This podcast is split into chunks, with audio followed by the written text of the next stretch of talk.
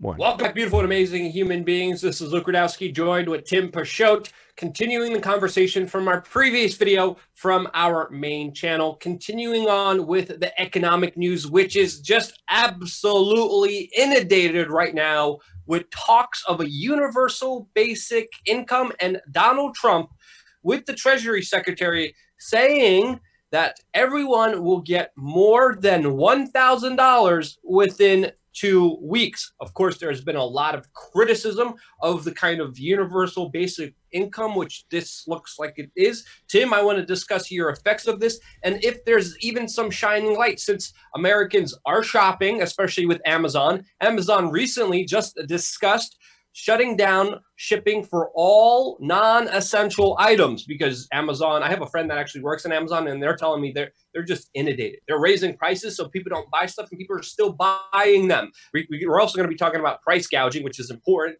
We're going to talk about that that that uh, sanitizer guy that the media is hating. Meanwhile, they're working with Wall Street that are absolute bigger criminals and make them look like nothing compared to the actual activity happening on Wall Street right now. But the Dow is rallying a thousand points. People are saying people are shopping. Everything's going to be fine. We're going to give everyone a thousand dollars. Is that the case, Tim? Because uh, uh, I don't know. I usually don't believe in uh, fairy tales and uh, ponies and uh, unicorns uh, myself. Well, as fate would have it, the Dow is actually up six six six. So uh, that's exactly another another great sign for. I'm not even joking right now. It is literally up six sixty six. Okay, now five thirty seven. So, but yeah, one of the things I want to I want to point out is take a look at right here is a chart of the U.S. Uh, federal income, and so what we have is it breaks it down by you know uh, state or breaks it down by uh, corporate taxes, payroll taxes, uh, and so you're taking a look at this basically under little under $2 trillion 1.9 trillion dollars is how much the us takes in in income taxes and when you take a look at all the measures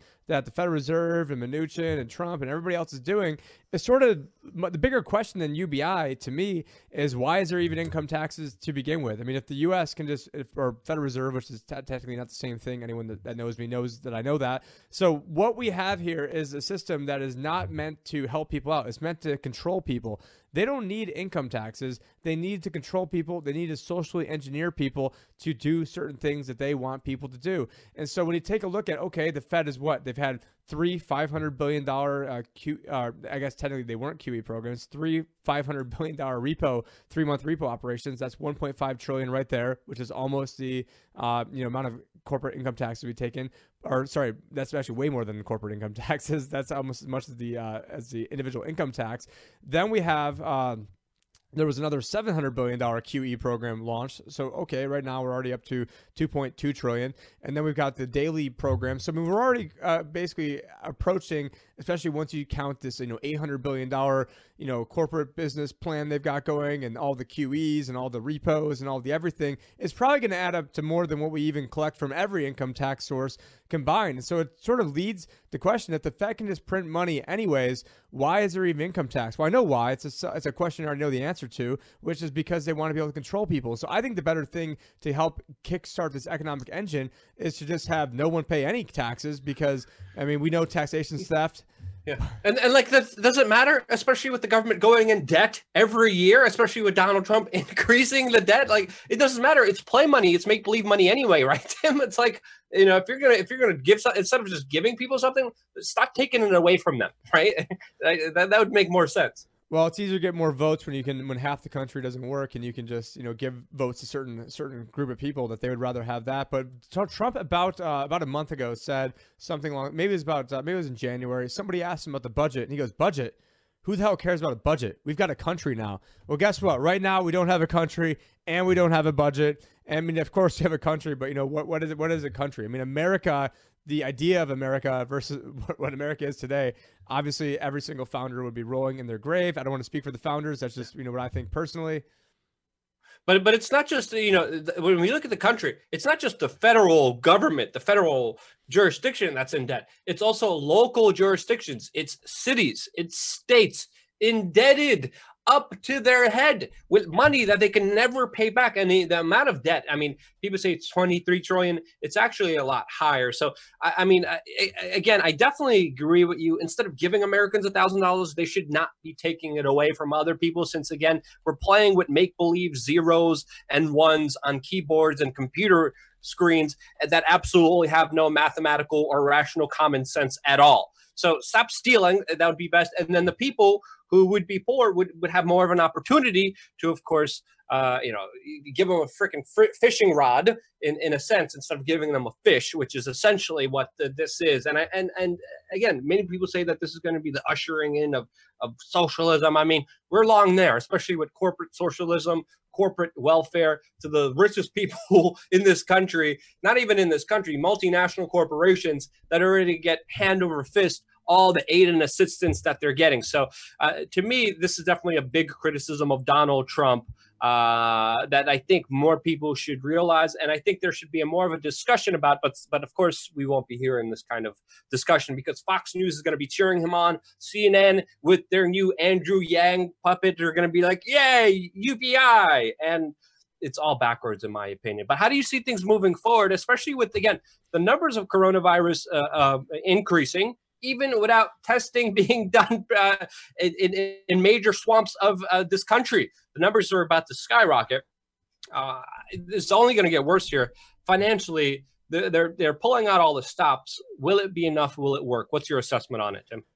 I mean, they've they've pulled out all the traditional stops that they used to use, and let's also remember that less than a year ago, uh, they came out. Jerome Powell, being they, came out and said that the unquote untraditional methods of uh, basically getting the financial system back together should now be viewed as being conventional. So these are the reason they now what they want to do is they want to go to negative interest rates because as you alluded to, the real debt it isn't 23 trillion. That 23 trillion doesn't include Social Security, doesn't include Medicare, which is a bigger unfunded liability than that. Doesn't include any of these wars. Doesn't include all the different healthcare expenditures that go on. Doesn't include. So let's say you've got a uh, man-made or natural disaster. You got an earthquake. And let's say the earthquake causes uh, half a trillion dollars of damage. That half a trillion doesn't count towards the debt or the deficit numbers either. And so it's sort of like saying, you know, hey, you know what? Everything is going great with me financially. If you don't count my mortgage, my student loans, my car payment, uh, my food and energy, um, you know, my kids' schooling. If you don't count all that, I'm doing great. And that's basically what the government does. It's just a ridiculous notion. I mean, I am a financial planner, so like my job is to then sit with people and let them know how they can hit their retirement goals. And so if I were to act as if in the same manner as the government, I mean, everybody would be okay because we just don't count everything. Except even when you don't count that stuff, we're still screwed, even by the those numbers. So what I expect, you were just talking about the, and I think this is a good analogy. You were talking about the corona cases and how in the U.S. they're going to start exploding. I think we've only just seen the beginning of what's going to happen with both uh, UBI and with uh, and with all the, the drastic measures the Fed's taking. So if you're taking a look at everything the Fed's doing right now, okay, you know, trillion dollars here, trillion dollars there, 500 billion dollars here, just throwing around money like it's going out of style. And uh, I think that's going to continue. And I think we're going to see $5 trillion programs, $10 trillion programs, $20 trillion, and we're going to hit that hockey stick type graph. They're worried about this climate change hockey stick graph. That's going to be the last thing they worried about when all this economic stuff goes down. And this is a big deal. I was telling my dad this about two months ago. And so he was saying, Oh, you're always talking about this economic stuff and it going down, blah, blah, blah, blah.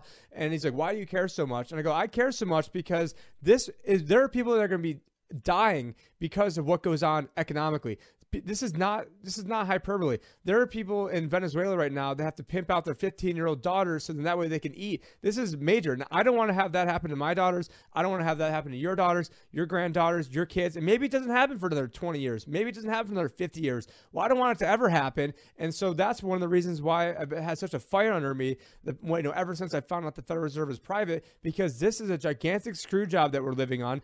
I don't even necessarily think it's a big conspiracy by Jerome Powell and the people running the Fed right now. They're just puppets in this machine doing the role that they've been told to do. And Donald Trump, I said from day one when he got in there that if he did a thousand things I wanted him, let's say there's a thousand things I want him to do, and he does 999 of them. But number the, the one thing he doesn't do is is help you know use his position to change as in the bully pulpit to then change people's perception on the Fed. Because what he's done is he's gotten a lot of people to hate the Fed, and people are texting me all the time, especially when he was out there criticizing Jerome Powell early on. He's criticizing for them for all the wrong reasons.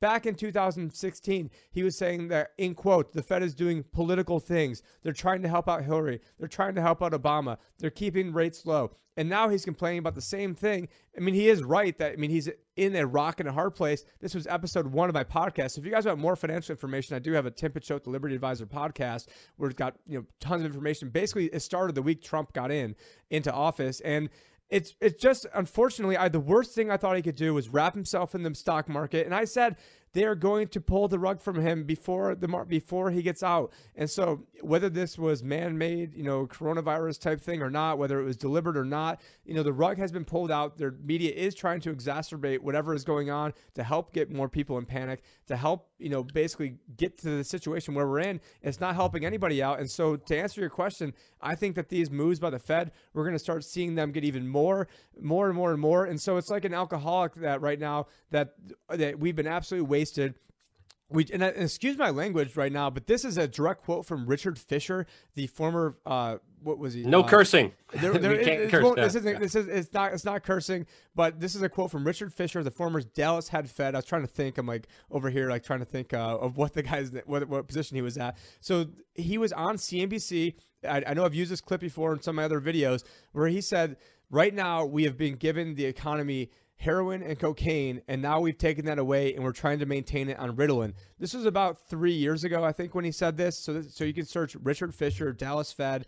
It's in there. He was talking on CNBC. Well, guess what? The Ritalin wasn't enough. We're back up to even more heroin, cocaine, using their words, not mine. And uh, and so maybe now we're going to kick it up to fentanyl. But guess what? Maybe now, and then I, I heard apparently there's things even stronger than fentanyl. I guess there's something called like car bomb fentanyl or something like that. And so that's something where if you even touch a drop of this, uh, you could die. It's like a thousand times what fentanyl is. So that's where the Fed's going. They're going to put start putting fentanyl into this market, and you're either going to die because we're going to have the because we can't have the withdrawals of getting off of that, or we're going to die because we're going to overdose having too much fentanyl. Either way, it's a bad position to be in. Either way, you know, you and I and a lot of other contrarians and Austrian econo- economists out there trying to stop this stuff, but there is no way to stop it. There is no easy button to press. I'm not trying to be alarmist. Uh, yeah, I mean that that's all I got right now, Luke. Because yeah. it's just it's just almost too much to keep up with at, at, it, at this point. Yeah, uh, yeah, it, it's absolutely crazy. I mean, I'm looking at the headlines. I could talk about a million other things that are happening right now. Finally, the Treasury Secretary is saying that this is going to be worse than 9/11 with the airline industry. He previously said that there's going to be no recession at all. I mean, two days. The ago. drug analogy, yeah, the drug analogy is perfect. Sorry, you, you were saying something. So two, two days ago, he was saying yeah, that there's no yeah. sign of recession. Two yeah, days ago. Yeah, yeah, yeah, no, no recession. Everything's fine. Don't worry. I'm Same with Donald Trump. I'm like, come on, come on. Let, let's be real with people. The more honest conversations that, that we could have with the people in charge, the more people could prepare, the more we could safeguard ourselves, the more we could actually make sure people don't get screwed and hurt. And I know so much chaos happening right now with people holding on to false hope. Uh, but, but also, another point I wanted to make really quick before I jump into that is that uh, there are a lot of people on Wall Street and also a lot of politicians that do a lot of drugs a lot of drug abuse. So perfect drug analogy. But again, because well, that's why they're that's why they're out of, that's why they're out of hundred dollar bills in uh, Manhattan yeah. too. So yeah. I, I have a friend right now who I, literally right before going on, she's texting me, freaking out. Uh, she you know she was uh, exposed to a person who has confirmed tested coronavirus. She slept in the same bed as this woman.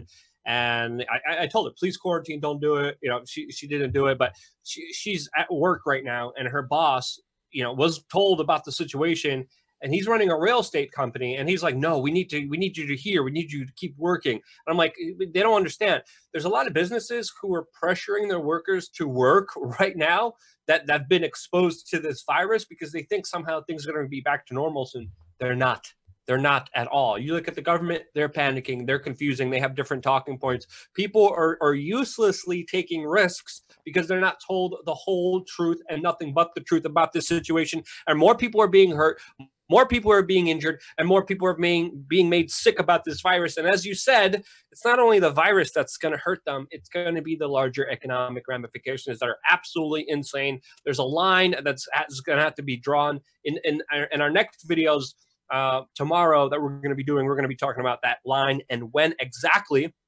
that line will uh, collapse and when it will be enough of this phony money, uh, magic, uh, fairy tale, unicorn, bull crap uh, that we exist right now. But one thing is clear I picked a perfect time to partner up with you, Tim Pichette. Pichot? I'm sorry, I keep butchering your name. To, yeah, I thought you said no swearing on here, so the world's going to Pichot, but no, no. Pichot, so. So I picked a perfect time to partner with you. You have your own kind of uh, you know uh, side thing going on. You got your own also YouTube channel. I got my main YouTube channel, but uh, perfect time to partner up with you, especially in this kind of financial meltdown of our of our century. So, anything else you want to say before we close it off here, Tim? No, we didn't know that the world was uh, when we decided, hey, let's just do it on Monday. We didn't realize that the world would be going to crap uh, on on that day. I mean, not only the world going to crap, but no one's got any more toilet paper left. So, but this yeah. is, uh, you know, what an exciting time to start this. Just you know, you know, we'll be looking back on this time uh, years from now, and people man, want toilet paper more than they want Bitcoin. Who would have thought? well, pretty soon, uh, I saw somebody comment that pretty soon we'll, we'll, know we're in trouble when they start pricing uh, Bitcoin in toilet paper rolls. So yeah, yeah, absolutely crazy. Thank you, Tim, for joining me. Thank you, amazing people, for joining us as well. Stay tuned for more videos every single day here on the Change the News channel. Welcome back, beautiful uh, and amazing human beings. This is Luke Rudkowski and Tim Picciott here on the Change the News channel. Today, we're going to change things up. Ha ha ha! Quirky music playing just like they do on the the stupid, annoying mainstream media. No, we're not going to have that. We're going to have a real discussion with a Dr. Tim, who we're going to be talking with.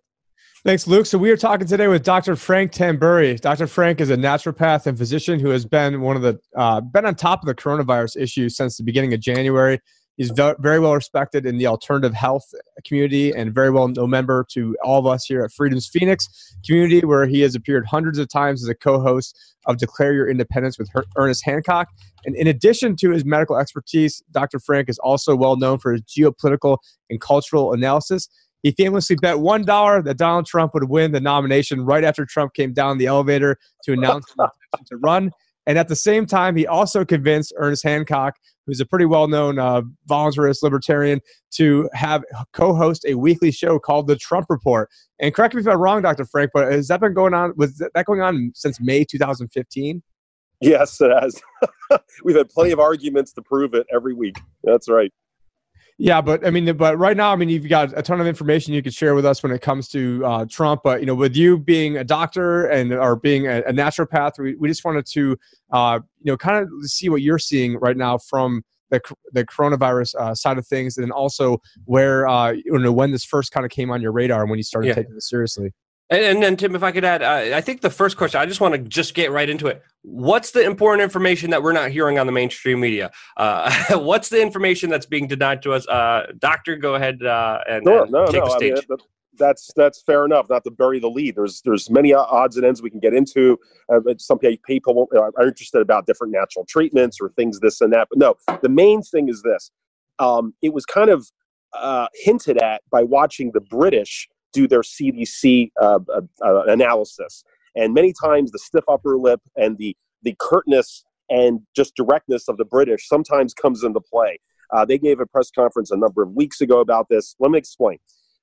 What you're kind of missing uh, and the dancing around that Donald Trump is doing, again, politics aside, when people keep asking about, well, how come he's not doing a hard quarantine? How come he's not taking it more seriously? Are you using the Army Corps of, of Engineers to make more, you know, makeshift hospitals, gonzo hospitals? Are you getting ready to have, you know, uh, basically uh, uh, open group morgues that, that, that they're going to have to have. I mean, in Italy, you know, they're they're having you know basically group burials at this point.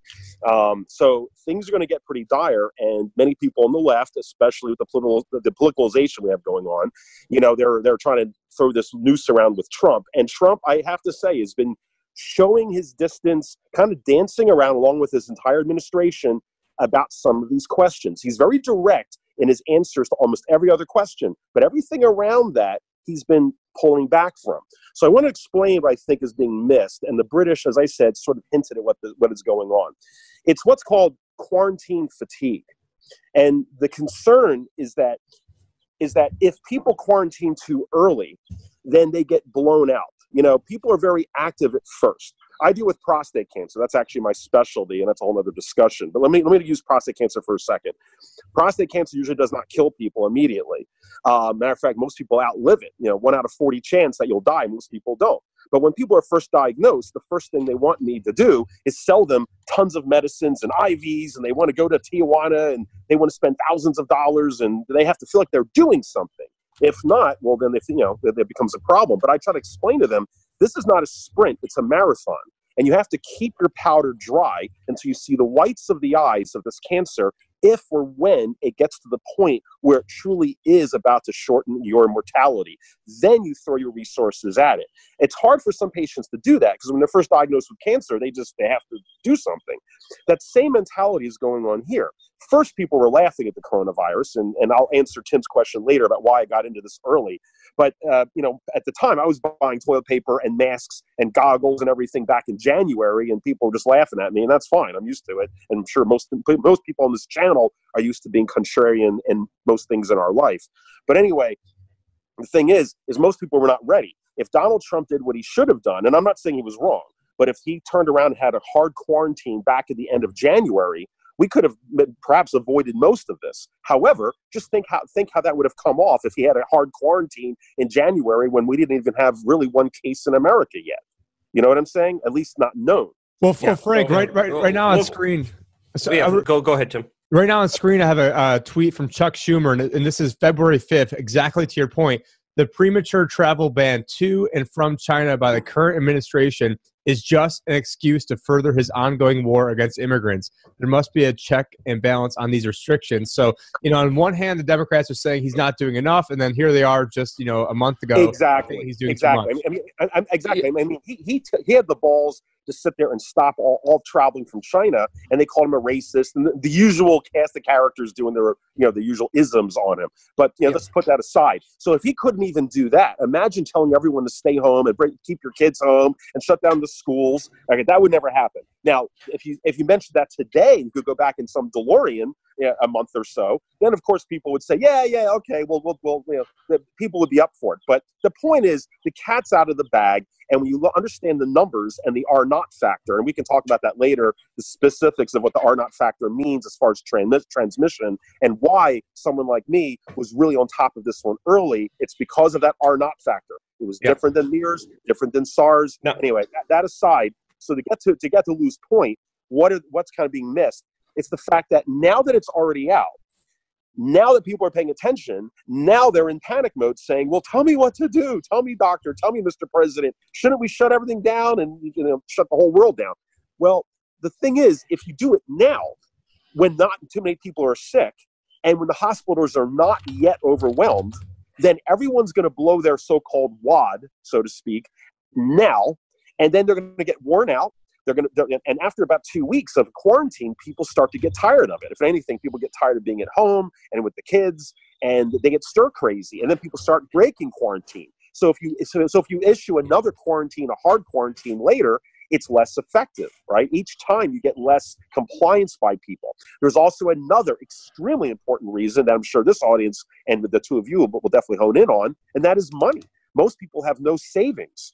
So, in order to take vacation time, quote, or how much money they have saved up, how many people can take the time off for two weeks in the first place? But the thing is, we're going to need everyone to be really hard quarantined for two or three weeks later when the wave absolutely crashes on us. When we start having the diagnoses in the millions, which is going to happen in about a month, when that happens and it starts to overwhelm the entire medical system, and this giant wave is about to crash on the hospital system, which is like a little house underneath it, that that is what England, Europe, and America is waiting for, and that is when they're going to say, now you do the hard quarantine to cut off that 25% of cases as much as possible to give some breathing room to the hospital system. So yeah. that is why Trump and those guys are kind of like they're they're they're they have this mixed they're, they have they're, they're caught in a, in a spot because they're trying to warn people to get ready but then people are panicked and they're saying well then why aren't you telling me to do more? And they keep backing off from what they're really waiting for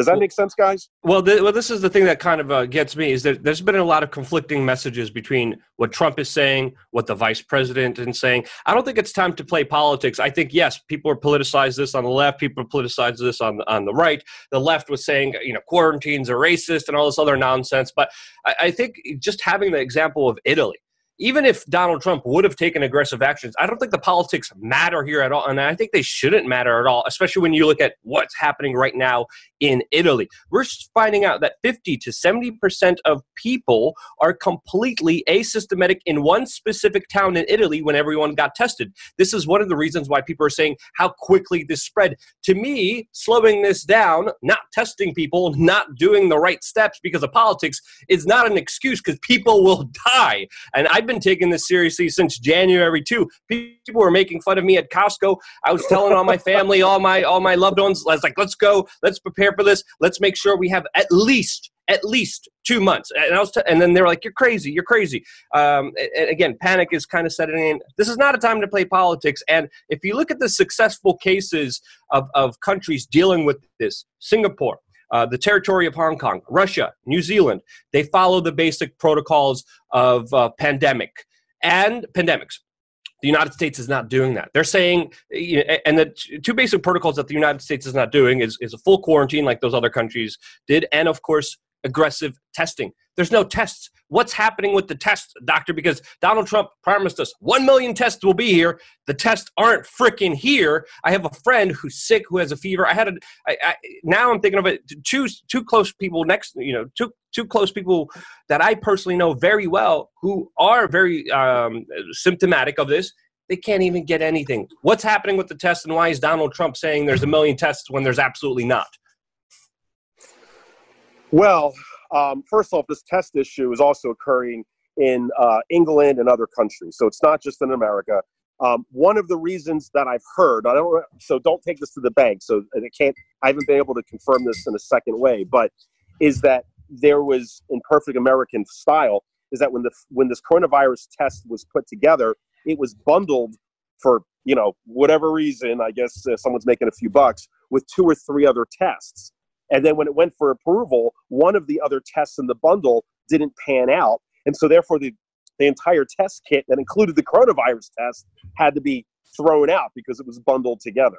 Now I think once that occurred, Donald Trump then said that's BS and you know he just got rid of that restriction. But that was one of the hangups as well. Also, is trying to get the test kits. Keep in mind, it's not just a simple test where you just take a take a blood test. You know, also going to going to your doctor, you needed doctors to even recognize this problem and then send the, the send the samples to the two or three places that, that were available at the time. Um, the other thing is is that this test, I don't know if you guys are aware, because you know information is going so quick and it's hard to tell what the audience knows or doesn't know. But this is they have to use what's called a nasal pharyngeal swab. Do you guys know about that? Right? Yeah, yeah. My friend, my friend was describing it, and he says it's not a very comfortable procedure, to say the least. It's it's not. As a matter of fact, not to be funny about this, but if you ever go to like the uh, I don't know to, to the fair or you go to a carnival, you know the carnival guys, the sword swallowers, they take the sword and they stick it all down their throat. Well, there's also little cheap theatric tricks you can do where you can take a, a long sword or something and stick it in your nose and it goes all the way in and it freaks people out. Don't try this at home. don't do it at home. We Not medical advice. Med- yes, I, I, still remember in medical school when our t- when our professor showed that showed us this in lab, and they took it to one of our friends as the demo, and they put it in, and I was aghast watching. I didn't realize you could do that. This this thing just went in and in and in. So you have to know where where these different sinuses are, but you actually put the probe all the way in and it goes a number of inches into your head. It's pretty disconcerting. But the point is is that this is not just a little sputum sample. You need someone who knows how to do this who actually can put that probe in and that's one of the problems they have. The other issue is when they put this probe all it's it's like taking a long q-tip and sticking it all the way all the way back uh, into your gag reflex and you are going to cough. You're going to hack. You might almost have a vomit or a, you know a, a sensation reflex so, therefore, the person that is administering the test is going to be completely spit on, which means the healthcare worker has to take full precautions and be all bundled up in order to administer it. And then, after they administer it, then they have to take all their clothes off and then rebundle up for the next patient because they can't contaminate the next person. So, so this is why it's a whole nother a, a, sticking level. You know, from patients' point of view, they just go to their doctor, they take a blood poll, and you find out in two days if you have a test. That's how patients think of this. But that's not what this is. This is it's an involved process, and also not to infect other people. So that's that's another part. Now they're trying to also do this test not in hospitals because they're trying to keep everyone from getting to the hospitals which is what they did in China and, and, and with Italy as well. Everyone shows up, they overwhelm the system, and then everyone's sitting around coughing and hacking in the lobby and the hospital is the last damn place you want to be. And that's what we've been warning on Freedom's Phoenix for quite some time. You have to be able to just, if nothing else, assume that you're going to get it and make sure that you can just stay at home and self diagnose, self treat, and stay the hell out of the hospital as much as possible. And also, mm. just a real quick thing if you're going to get it, you want to get it now because yeah. that now the respirators are still available. Okay, that's the, the little that's the little trick or hint. Well, so if you know someone with coronavirus, go go give them a nice big wet kiss. Hopefully you get it, and that way you can survive it. Now, if everyone when the tidal wave hits, there won't be enough respirators. But anyway, yeah. that's that's kind of the issue with this test is they're not trying to have everybody in the hospitals, so therefore they want people in parking lots, which is a very very good move. It's never been done before to offer these tests separate. So if you have a fever, they're telling you go to some remote area where they can administer this in your car. But now think about this. You're going to have some guy sit there and put a probe all the way into your nose, into your mouth, hacking and all this in your car, however they're doing this remotely. So yeah. it, it is an undertaking. There's a lot of steps of involved. This is this is what kind of perplexes me because as of March 11th, Russia administered 73 so, so, sorry, close to 80,000 coronavirus tests. That's 870% more than the United States did. They have zero deaths reported.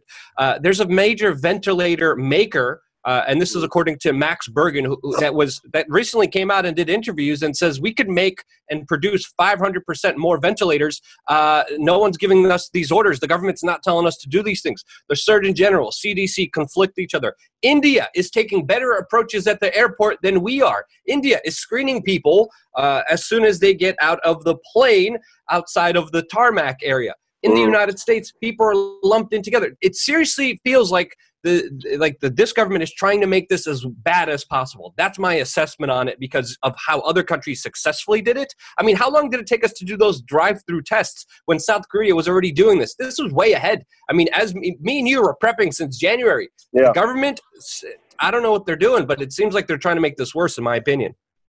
Yeah, I, I can't argue with some of those points, and and you know we, we are look it, it, not to be uh, uh, cliche about it, but this is a war. It's a war on an invisible enemy.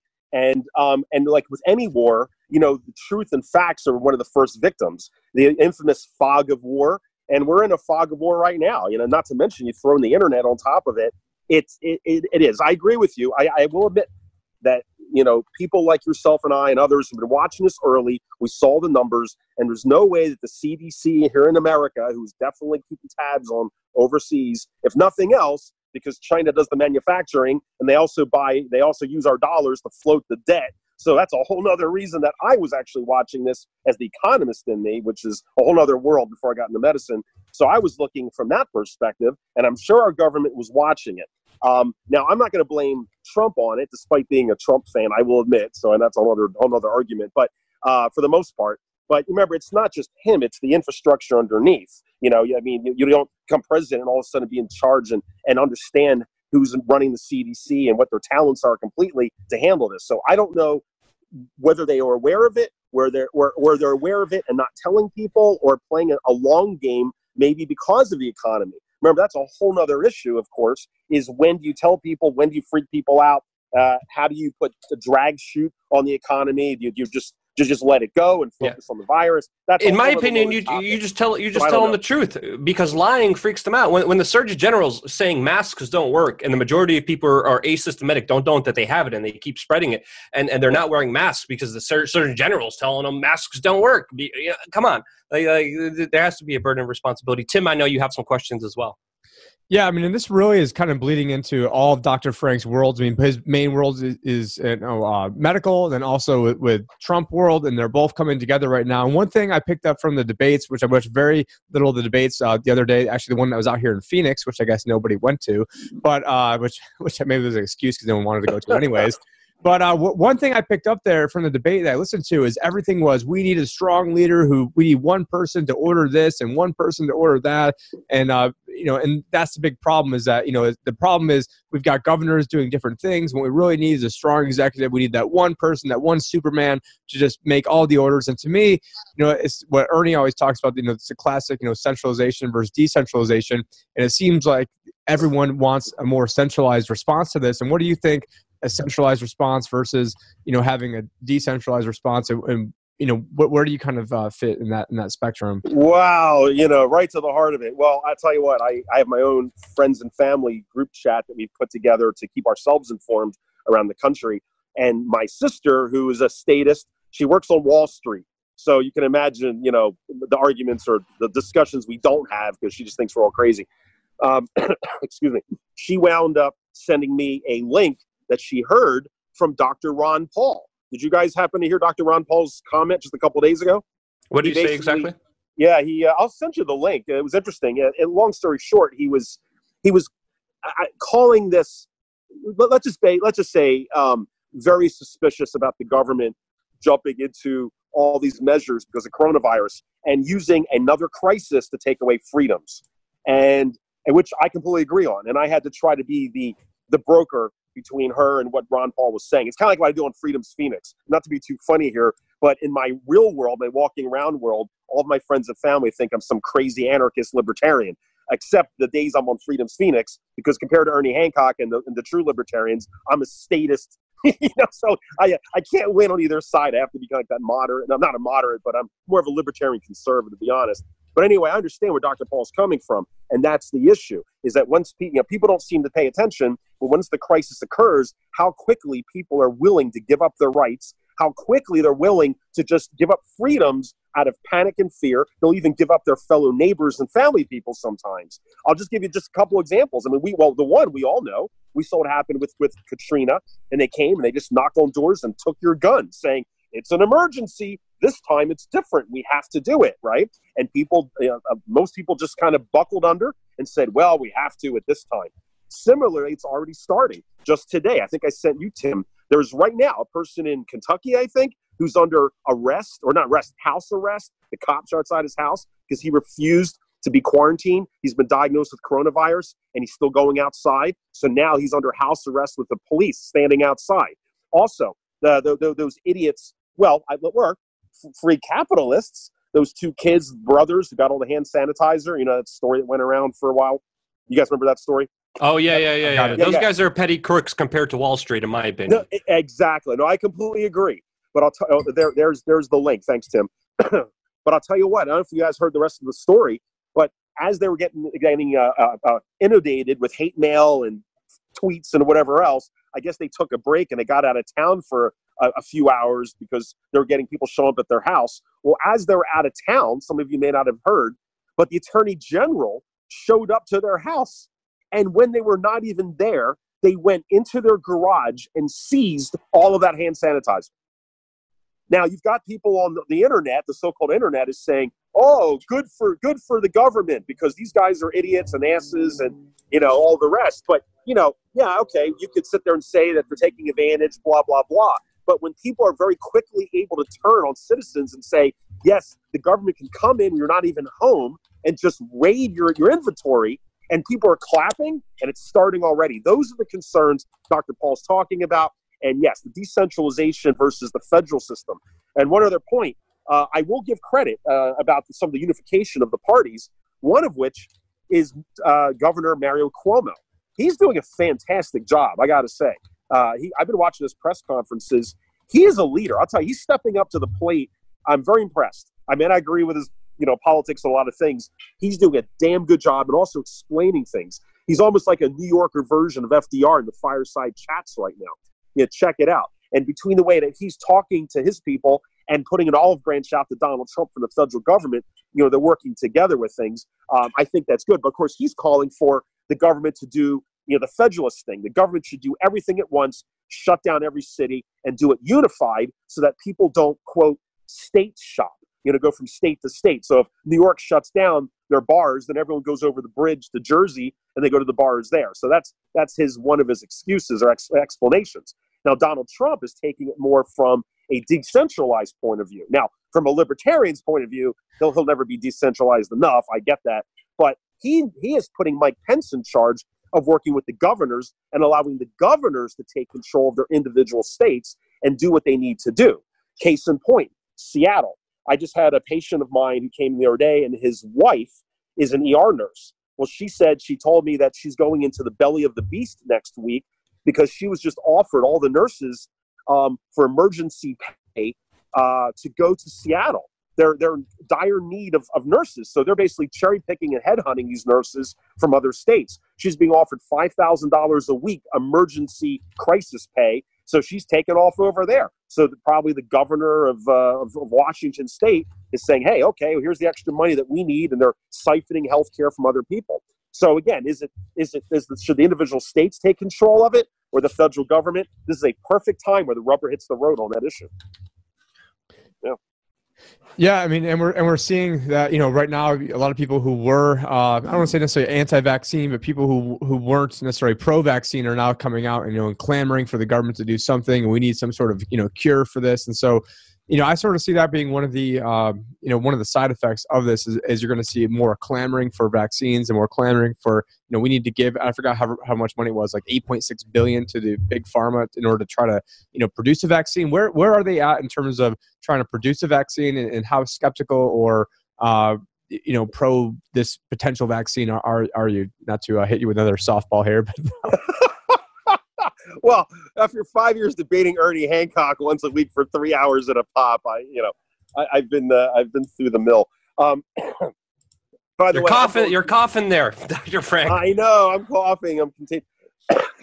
there I go. So, by the way, just give you a heads up, uh, I wound up um, getting the flu myself about two and a half weeks ago. Just the standard flu. Um, you know, it doesn't fit the symptoms of corona, blah blah blah. And none of my family has it. None of my I don't even know how I got it because all my my all the nurses at both my medical offices know everyone's fine, but somehow. But it's just this lingering cough. But I'll tell you what, normally it's not an issue. But now, uh, to be politically incorrect, which I tend to be, I mean, I coughed, you know, just this little cough, and everyone stares at you. And I said, God, I feel, I feel like, I feel like being a black man at a KKK conference. Like everyone just like, you just get all of that, all that attention, you know. And I, I, sne- I sneezed in church. I know that sneezing isn't not, isn't nearly as bad as coughing. And like all, you could see everyone had to turn around.